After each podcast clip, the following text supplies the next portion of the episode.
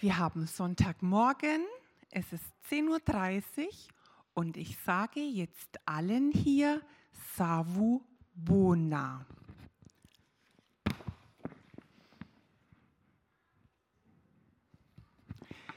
Savubona, das sagt man zur Begrüßung in der südafrikanischen Volksgruppe der Zulu anstatt Guten Tag, Guten Morgen oder einfach Hallo. In unserer Sprache heißt das so viel wie Ich sehe dich, du bist mir wichtig, ich schätze dich. Was für eine Botschaft, was für ein Gewicht, was für eine Wertschätzung gleich am Anfang einer Begegnung vermittelt wird, dachte ich mir. Und gleich beim allerersten Lesen, als ich das mal gefunden habe, war ich davon fasziniert was ich mit einer Begrüßung, mit einem Wort eigentlich alles ausdrücken kann. Da werden Seiten in Menschen angeschlagen, nach denen sie sich vielleicht sehnen, aus denen sie Kraft schöpfen können, wichtig sein, gesehen werden. Wer will das nicht? Und wenn wir jetzt zusammenkommen, um Gottesdienst zu feiern, hier in der Kreuzner Christusgemeinde oder über YouTube, am Telefon, jetzt gerade im Augenblick oder irgendwann mal beim Nachhören oder beim Nachschauen, dann fühlt euch nicht nur von mir jetzt willkommen geheißen und gesehen, sondern vor allem von Gott, der unser himmlischer Vater ist. Er lädt uns jetzt ein zu diesem Gottesdienst zu einer Herzensverabredung, möchte ich es bezeichnen, mit ihm, zu einer Auszeit, zu einer Atempause in seiner Nähe und spricht uns dafür sein ganz persönliches Savu Bona zu. Ich sehe dich, du bist mir wichtig, ich schätze dich. Und vielleicht wollt ihr für euch ja euren eigenen Namen dazusetzen. Ich sehe dich, zum Beispiel Claudia. Wie schön hört sich das an und fühlt sich das an. Die Antwort oder der Dank, man bedankt sich ja oft für eine Begrüßung, wäre in der Zulu-Sprache das Wort Shibuka. Ups. Shibuka, was so, viel wie, was so viel meint wie, dann existiere ich für dich. Dankbar hört sich das an, finde ich, und freudig, erleichtert. Ja, wir existieren für Gott. Er ist unser Schöpfer, er kennt uns und das viel besser als irgendjemand sonst. Es liegt ihm viel an uns. Und zu jeder Zeit sind wir Gott einen Blick der Liebe wert. Lasst uns doch mit diesem Wissen voller Freude und hoffnungsvoll in diese Gottesdienstzeit starten und ihn feiern im Namen Gottes. Aus der Bibel, dem Wort Gottes, nehmen wir die Zuversicht, dass Gott selber jetzt dabei ist, unser Miteinander begleitet, es zu etwas ganz Besonderem machen möchte, wo er sich mitteilen möchte, uns Gutes tun möchte, zu uns sprechen möchte, uns Rat geben möchte und einfach gut tun möchte das ist eine schöne Vorstellung, finde ich. Ich möchte jetzt zu Anfang ein Gebet mit uns sprechen. Gott, du bist unser Vater im Himmel. Du siehst uns. Wir alle sind deine geliebten Geschöpfe und wir liegen dir am Herzen. Du willst Gutes für unser Leben und das wollen wir glauben. Wir wollen aufmerksam sein, wenn du den Kontakt zu uns suchst, auf so vielerlei Weise. Und wir wissen, dass das auch in dieser Gottesdienstzeit geschehen kann und will. Wir leben von deiner Zuwendung zu uns, von deinen Worten, deinem Zuspruch, von deinen Wegweisungen. Hilf uns dafür offen zu sein, sie zu erwarten uns darüber zu freuen, sie anzunehmen. Hilf uns, dir Glauben zu schenken. Danke, dass du jetzt da bist mitten unter uns. Darüber freuen wir uns. Amen. Unser erstes Lied im Gottesdienst spiegelt diese liebevolle Einladung Gottes für uns jetzt wunderbar wider. Mutig komme ich vor den Thron. Wir danken euch beiden, dass ihr uns gut musikalisch durch diesen Gottesdienst bringen werdet. Ich möchte an der Stelle auch Danke sagen allen anderen, die mithelfen, dass dieser Gottesdienst gefeiert werden kann. Gerade auch in unserer digitalen Zeit müssen sich so viele Hände rühren, aber es ist toll und ich freue mich immer jedes Mal darüber. Ich danke euch allen an der Stelle. Fast alle Menschen sind harmoniebedürftig. Bei manchen sieht man es nicht auf den ersten Blick, aber man sagt das. Als soziale Wesen haben wir im Normalfall gerne andere Leute um uns und wollen uns auch irgendwie und irgendwo zugehörig fühlen. Wir teilen Meinungen, Ansichten, Erlebtes mit anderen Leuten. Wir wollen verstanden werden und wir wollen uns wohlfühlen in unserem sozialen Umfeld. Das tut uns gut, so ticken wir Menschen einfach. Konfrontationen sind da eine Herausforderung, die nicht jeder gut vertragen kann oder auch vertragen will.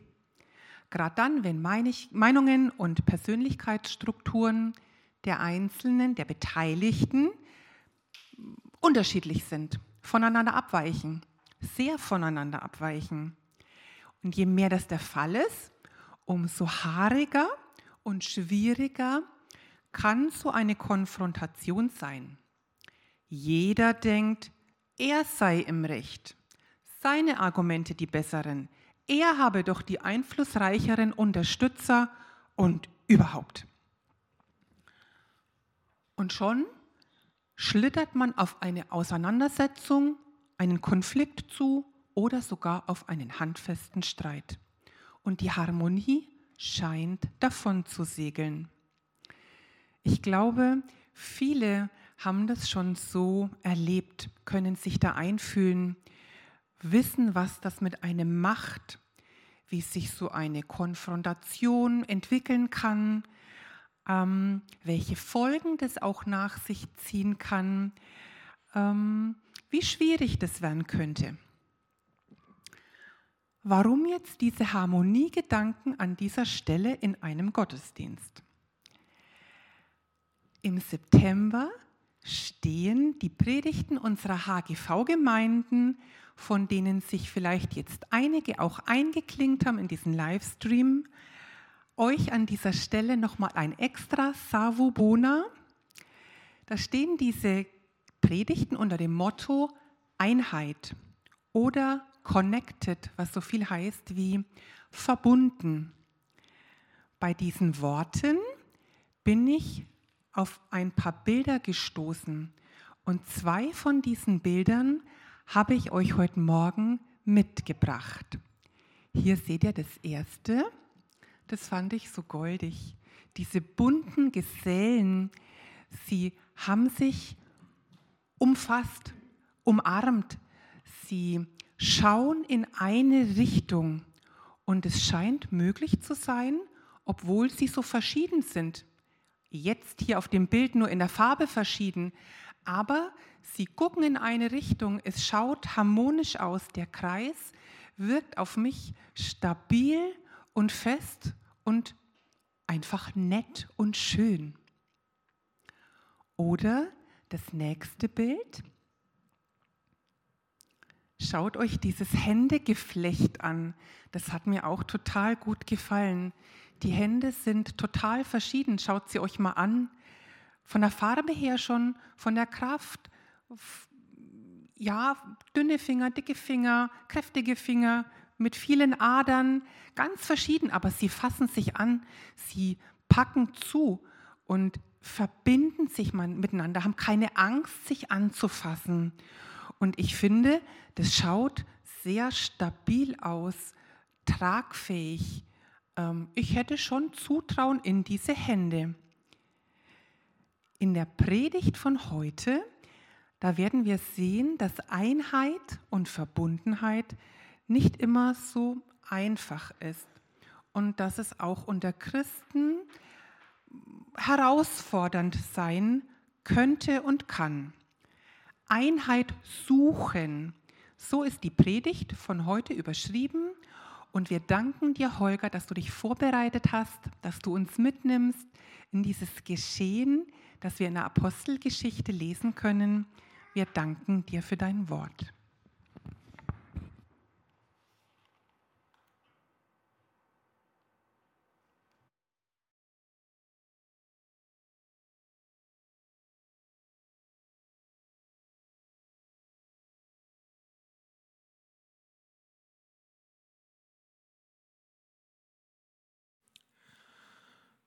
Ich lade euch ein, hier und online mit mir zu beten.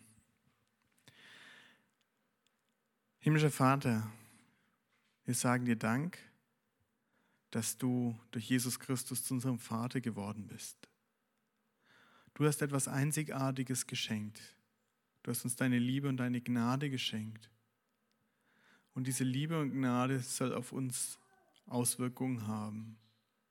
Hilf uns heute Morgen zu verstehen, was es heißt, die Einheit zu suchen und Einheit zu finden.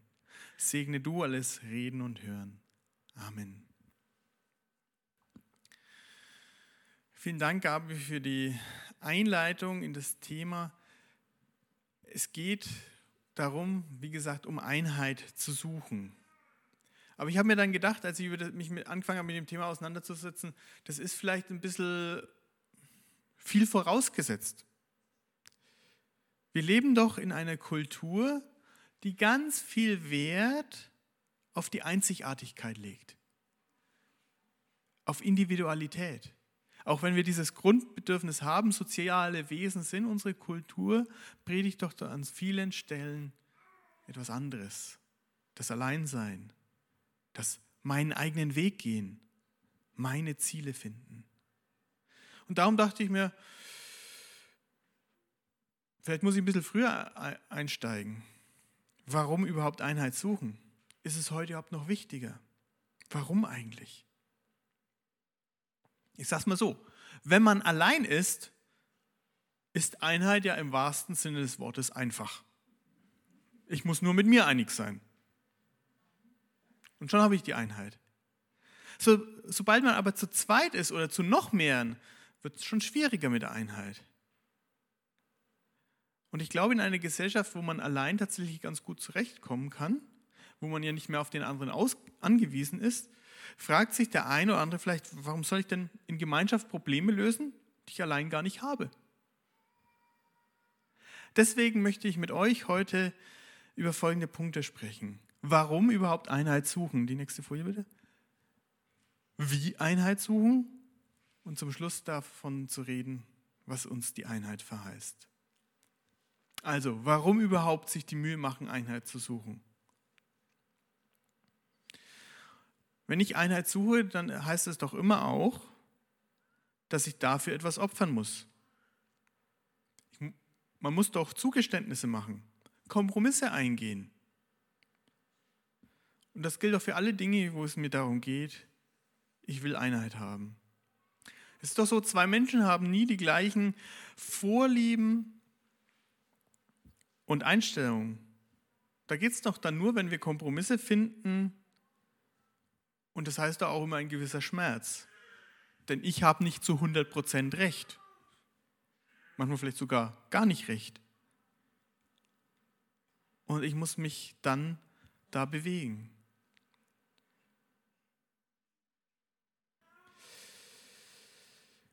Und der Gedanke, dass ich Christ sein kann und dazu nicht unbedingt eine Gemeinde brauche, das ist kein neuer Gedanke. Den gab es ja auch schon vor Corona.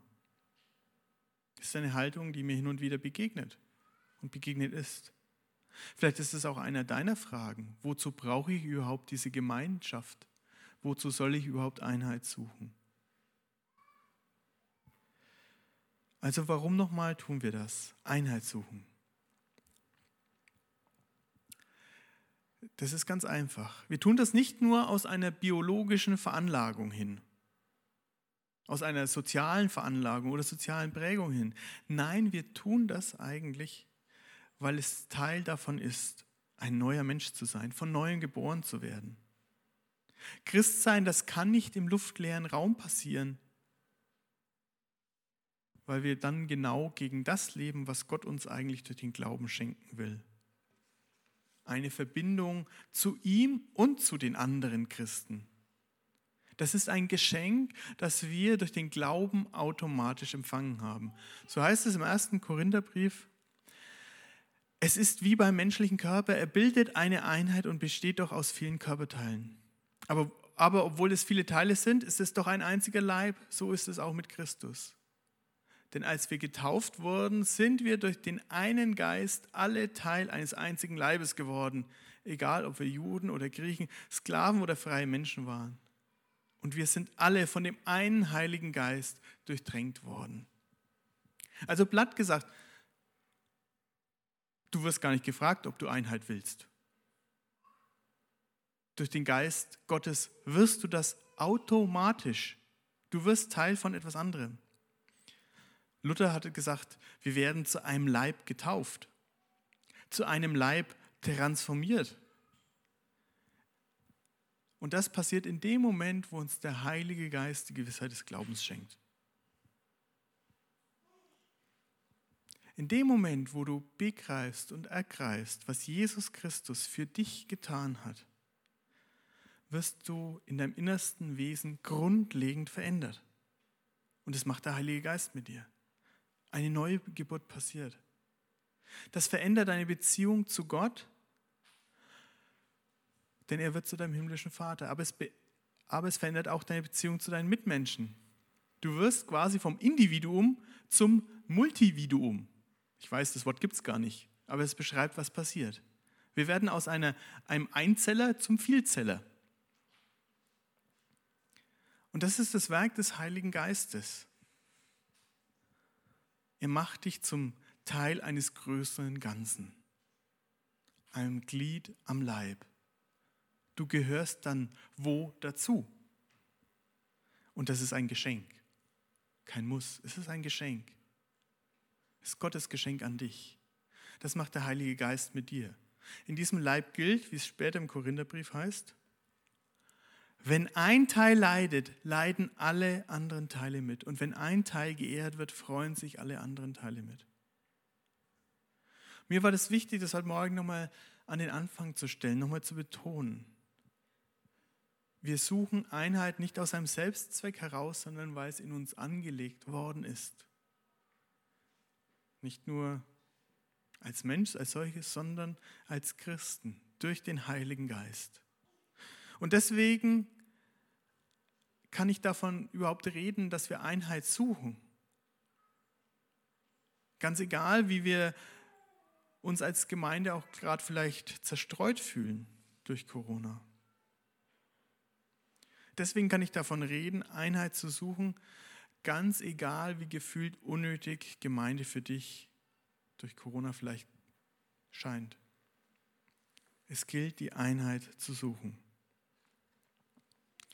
Mich hat hier in diesem Korinther-Text noch eine andere Sache berührt. Hier ist davon die Rede, dass wir zu einem Leib getauft werden. Und Taufe, das ist ja ein Bild von Tod und Auferstehung.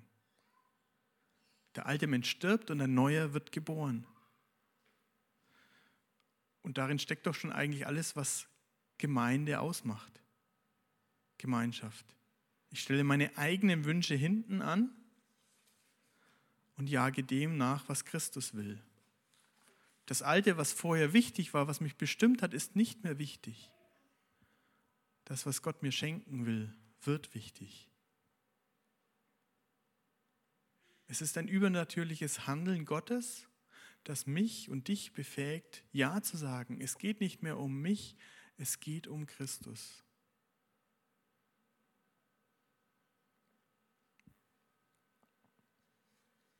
Wir suchen Einheit, weil wir von neuem geboren worden sind. In unserem Innersten sind wir durch den Glauben zur Gemeinschaft befähigt und berufen. Darum will ich jetzt zur zweiten Frage kommen. Wie suchen wir die Einheit überhaupt? Im heutigen Predigtext, der steht in Apostelgeschichte 15, äh, ist eine sehr spannende Entwicklung zu lesen. Ich kann den heute nicht ganz darstellen, aber es lohnt sich, diesen Text auf jeden Fall auch zu Hause noch einmal in Ruhe zu lesen in den nächsten Tagen. Hier geht es um eine bedrohte Einheit. Apostelgeschichte 15, ab Vers 1 heißt es, doch dann kamen einige Leute aus Judäa nach Antiochia und forderten die Männer der Gemeinde auf, sich beschneiden zu lassen, wie es im Gesetz des Mose vorgeschrieben ist. Wenn ihr euch nicht beschneiden lasst, lehrten sie, könnt ihr nicht gerettet werden. Damit stießen sie bei Paulus und Barnabas auf entschiedenen Widerstand und es kam zu einer heftigen Auseinandersetzung. Schließlich wurden Paulus und Barnabas zusammen mit einigen Christen aus Antiochia beauftragt, nach Jerusalem zu reisen und den Aposteln und den Ältesten der dortigen Gemeinde diesen Streitfall vorzulegen.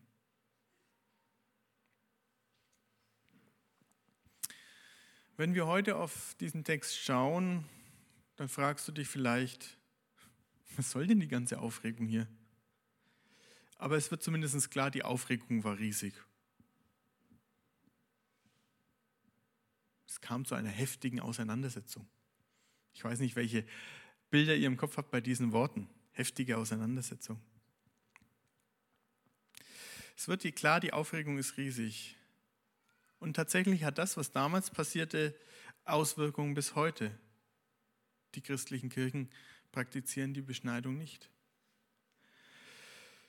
Die Aufregung damals war, dass diejenigen, die gesagt haben, hey ihr, ihr müsst nach dem mosaischen Gesetz leben, nach der die Beschneidung äh, haben, das mit dem elementarsten Kern des christlichen Glaubens verknüpft haben.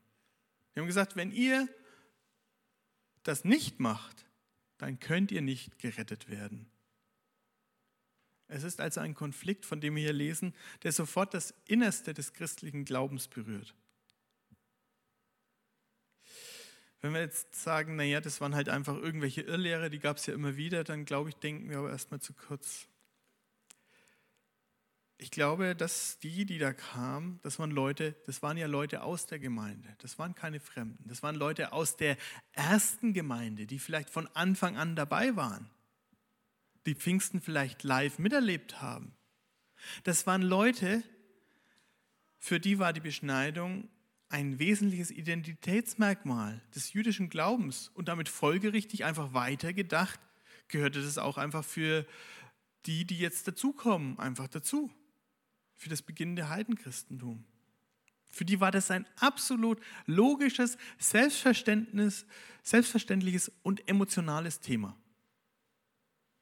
Verständlich, dass man sich da manchmal in die Haare kriegt, oder? Bei absolut logischen Schlussfolgerungen die einem auch noch emotional wichtig sind. Kennst du solche Meinungsverschiedenheiten, die etwas Existenzielles in dir berühren und die auch absolut logisch für dich sind? Das hier ist eigentlich nicht zur ersten Kirchenspaltung der Geschichte kam.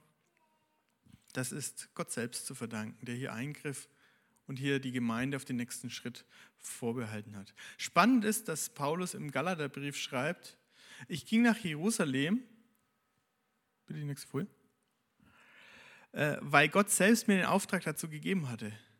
Dort legte ich die gute Nachricht vor, die ich den Heiden verkünde. Ich erklärte sie auch noch einmal eigens den maßgebenden Leuten, denn ich wollte nicht, dass ich mich vergeblich abmühe oder schon abgemüht habe. Paulus geht dorthin, wo das Problem herkam, wo die Unruhestifter herkamen. Das war nicht seine eigene Idee, Gott hat ihn draufgestupft. Das war der erste Schritt, die Einheit zu suchen, die anderen aufzusuchen. Der Konflikt wird greifbarer. Ich entdecke dazu Parallelen zu heute. Es gibt Situationen, vielleicht habt ihr es auch schon mal erlebt in Gemeinden, soll ja vorkommen, da wird emotional diskutiert. Manches wird zu einer Frage von richtig und falsch, von Heilsgewissheit. Und manche beziehen sich dann auch immer auf irgendwelche anderen im Hintergrund. Eine nicht greifbare Masse. Vielleicht begegnen einem da Formulierungen wie, also die meisten, mit denen ich gesprochen habe, sind übrigens auch meiner Meinung. Oder die anderen. Und gerade hier lohnt es sich hinzugehen und nachzufragen. Denn schon manchmal haben sich diese anderen, denen, mit denen ich gesprochen habe, wie so ein Scheinriese Herr Turtur aus Jim Knopf und Lukas der Lokomotivführer herausgestellt. Je näher man der Sache eigentlich kam, umso kleiner wurde das Ganze.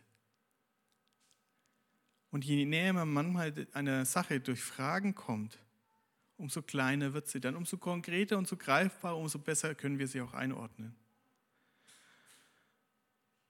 Und ich bitte auch uns, dass wir uns da versuchen, auch ja, ehrlich im Diskurs zu sein und nicht immer sagen, die anderen auch oder die, die mit denen ich gesprochen habe, sondern möglichst konkret unsere Fragen und Anfragen zu benennen.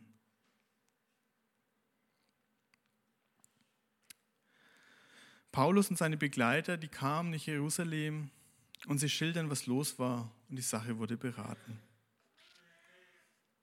Als sie aber nach Jerusalem kamen, so heißt es in Apostelgeschichte 15, Vers 4, wurden sie empfangen von der Gemeinde und von den Aposteln und von den Ältesten.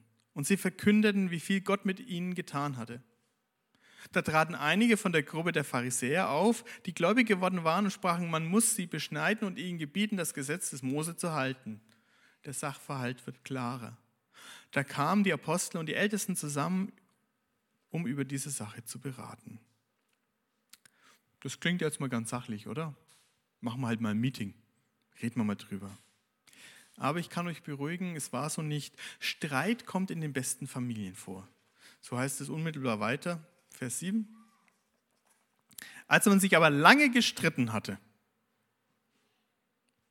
kennt vielleicht der eine oder andere, kann sein, stand Petrus auf und sprach zu ihnen, so, jetzt sprechen wir Machtwort. Nein, hat er nicht. Er hat den Blick auf etwas gelenkt. Ihr Männer, liebe Brüder, ihr wisst, dass Gott vor langer Zeit unter euch bestimmt hat, dass durch meinen Mund die Heiden das Wort des Evangeliums hören und glauben.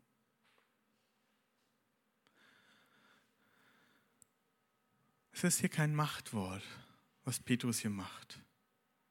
Petrus weist auf das hin, was sie alle wissen, was sie alle erlebt haben, was der Konsens ist, was das, was sie verbindet. Petrus weist sie auf Christus hin. Petrus erinnert an das, was er selbst mit dem Hauptmann Cornelius erlebt hat. Dass Gott da keine Unterschiede zwischen den anwesenden Juden und den anwesenden Heiden gemacht hat, sondern alle haben den Heiligen Geist empfangen und ihr Herz durch den Glauben gereinigt. Sowohl Juden als auch die Heiden wurden durch den Glauben an Jesus Christus gerettet. Das ist der Kern, das ihnen allen, die da da waren beraten haben, klar war. So schließt Petrus seine Rede mit den Worten, vielmehr glauben wir,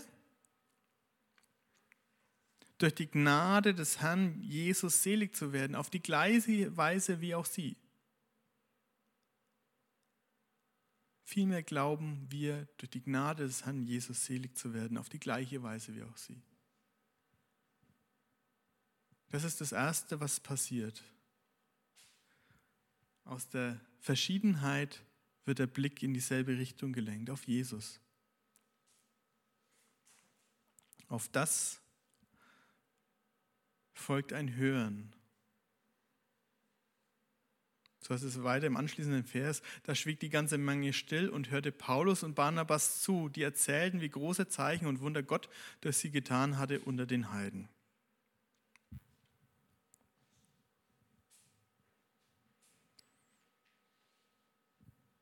Die Menschen hören zu, es folgt ein schweigendes Nachdenken im nächsten Vers.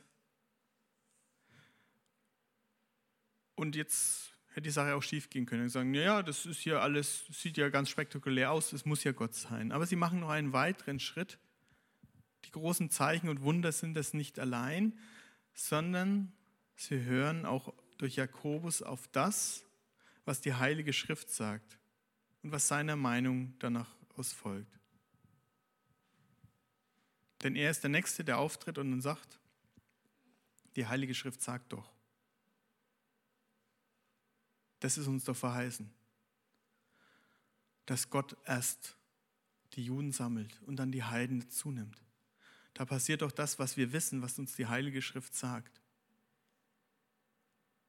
Und so passiert es dann, dass aus einem emotionalen Thema das einmütig beschlossen werden kann. So heißt es dann im Vers 22. Da beschlossen die Apostel und Ältesten mit der ganzen Gemeinde aus ihrer Mitte Männer auszuwählen und mit Paulus und Barnabas nach Antiochia zu senden, nämlich Judas mit dem Beinamen Barsabas und Silas, angesehene Männer unter den Brüdern. Sie haben Männer gesandt, sie haben Brief geschrieben, die wollten sicher gehen, dass das jetzt ganz klar geregelt ist, dass die Einheit weitergetragen wird.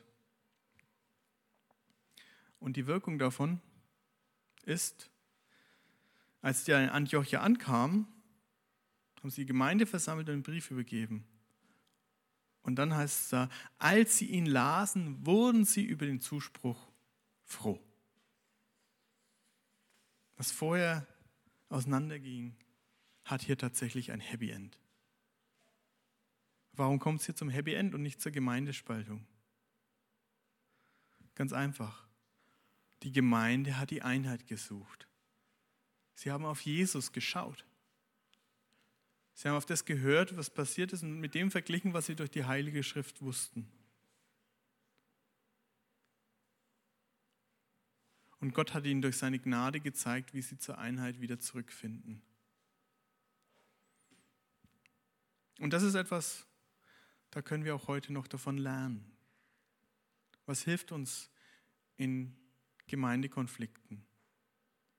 Genau auf diese Einheit, zu, äh, genau auf Jesus zu schauen. Was wir von ihm wissen. Dass wir durch seine Gnade gerettet worden sind. Dass das uns allen gilt. Dass wir da genau zuhören, was uns die anderen erzählen wollen wie sie Gottes Wirken erleben. Und dass wir in Gottes Wort schauen und nachschauen, ja, was er uns zeigen will und wohin er uns leiten will. Einheit suchen, das heißt zu fragen, was tut Gott? Was sagt sein Wort? Und was heißt das jetzt für uns? Und das hat eine Verheißung. Eine Verheißung, die Jesus für seine Jünger erbittet und die die Gemeinde hier in Antiochien froh gemacht hat.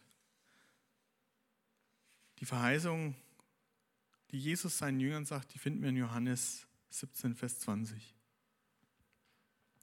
Da betet Jesus für seine Jünger. Ich bete nicht nur für die Jünger, die hier anwesend sind, ich bete auch für alle, die durch ihr Wort zum Glauben an mich kommen. Das sind auch wir heute hier und an dem Bildschirm. Der Glaube soll sie zusammenhalten, so wie du, Vater, in mir gegenwärtig bist und ich in dir. Der Glaube fügt sie zusammen. Dann kann diese Welt zum Glauben kommen, dass du mich gesandt hast. Das ist die Verheißung, die wir haben. Dass das, wo wir die Einheit suchen, es der Welt hilft, Jesus zu begreifen. Das ist die Verheißung. Und um deren Willen lohnt es sich, zusammenzukommen. Auch jetzt, während und dann nach Corona. Amen. Gemeinsam wollen wir beten. Ich bitte, wem es möglich ist, aufzustehen. Und ihr dürft auch gerne zu Hause aufstehen, wenn es euch eine Hilfe ist. Herr Jesus Christus, deine Gnade, hat uns gerettet. Deine Gnade berührt uns. Es ist das Geschenk deiner Gnade, das uns ja zu einer Gemeinde zusammenfinden lässt. Herr, du siehst, wo es uns schwerfällt, die Einheit zu suchen, wo Trennendes zwischen uns steht. Hilf uns, hier ins Gespräch zu kommen. Hilf uns hier, auf dich zu sehen und auf das zu hören, was dein Wort sagt. Herr, wir bringen dir die Gemeinden, die zerstritten sind. Wir bitten dich, dass du hier neue Impulse schenkst. Wir bringen dir die Menschen, die sich vereinzelt haben, die sich einsam fühlen. Hilf ihnen, aus der Vereinzelung zu kommen und die Gemeinschaft positiv zu erleben. Öffne unsere Augen und unsere Herzen für den Nächsten neben uns. Amen. Gemeinsam wollen wir beten, wie Jesus Christus uns gelehrt hat. Vater unser im Himmel, geheiligt werde dein Name, dein Reich komme, dein Wille geschehe, wie im Himmel, so auf Erden.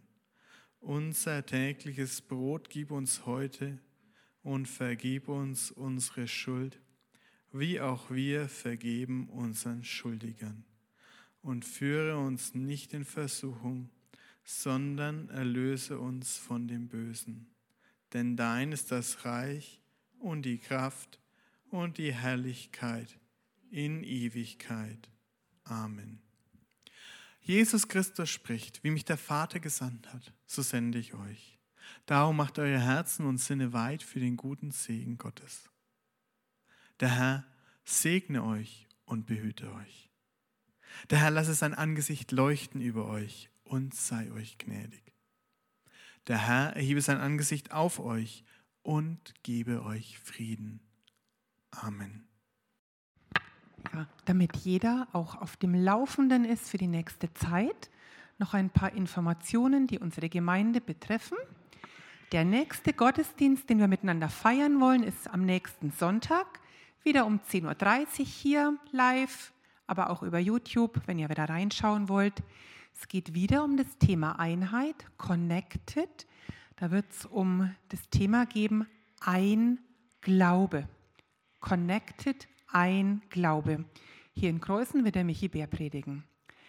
Der Samstag davor, also der Samstag vor dem Sonntag, 25.09., da haben wir etwas ganz Besonderes und zwar ähm, ein Live-Erleben von der Biene in Peru. Sie ist ja unsere Missionarin, hat dort in Peru in den Bergen eine ganz segensreiche, tolle Arbeit aufgebaut unter dem Namen Casa Johanna.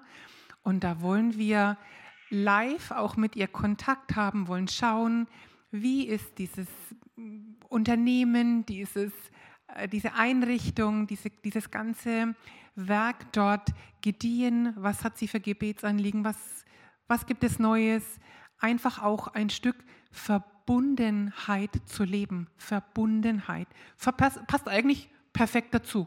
Eigentlich perfekt. Fällt mir jetzt gerade ein. ja, einige haben es schon gesehen, als sie hierher gelaufen sind vom Parkplatz in, das, in die Gemeinde. Draußen vor dem Haus steht seit kurzem ein Tauschschrank.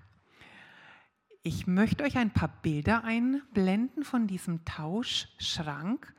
Schön optisch ansprechend. Ich habe mir sagen lassen, er ist nicht mal noch ganz fertig. Ein paar Feinheiten fehlen noch, aber er ist schon gut gefüllt. Es fehlen noch ein paar Kleinigkeiten. Es gibt eine Gebrauchsanweisung, dieser weiße Zettel hier in der linken Tür. Ähm, informiert euch doch da einfach. Ansprechpartner für diesen Tauschschrank sind die Johanna, die Tina und die Christine Schieder. Also ich denke, das wird so ein, ähm, so ein, ja, ein Tauschen, ein Ringsrum sein, ein Geben und Nehmen. Ich glaube, dass das auch sehr spannend sein kann. Guckt doch einfach vorbei, schaut mal rein, fragt nach. Vielleicht habt ihr ja auch was zum Tauschen.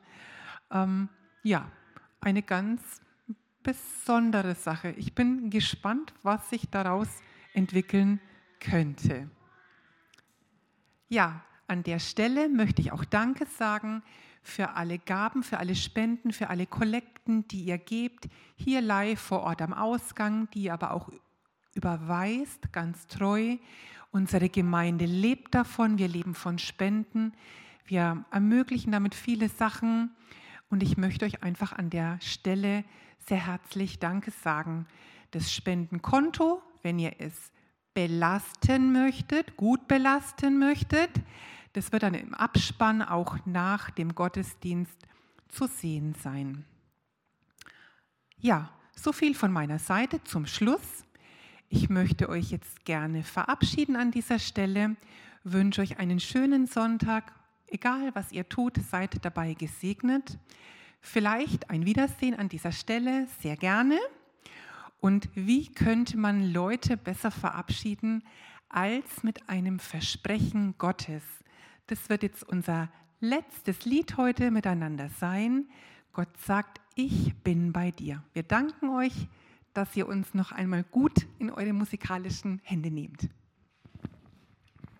Vielen Dank, dass ihr bei uns wart, dass ihr hier wart. Wir grüßen euch.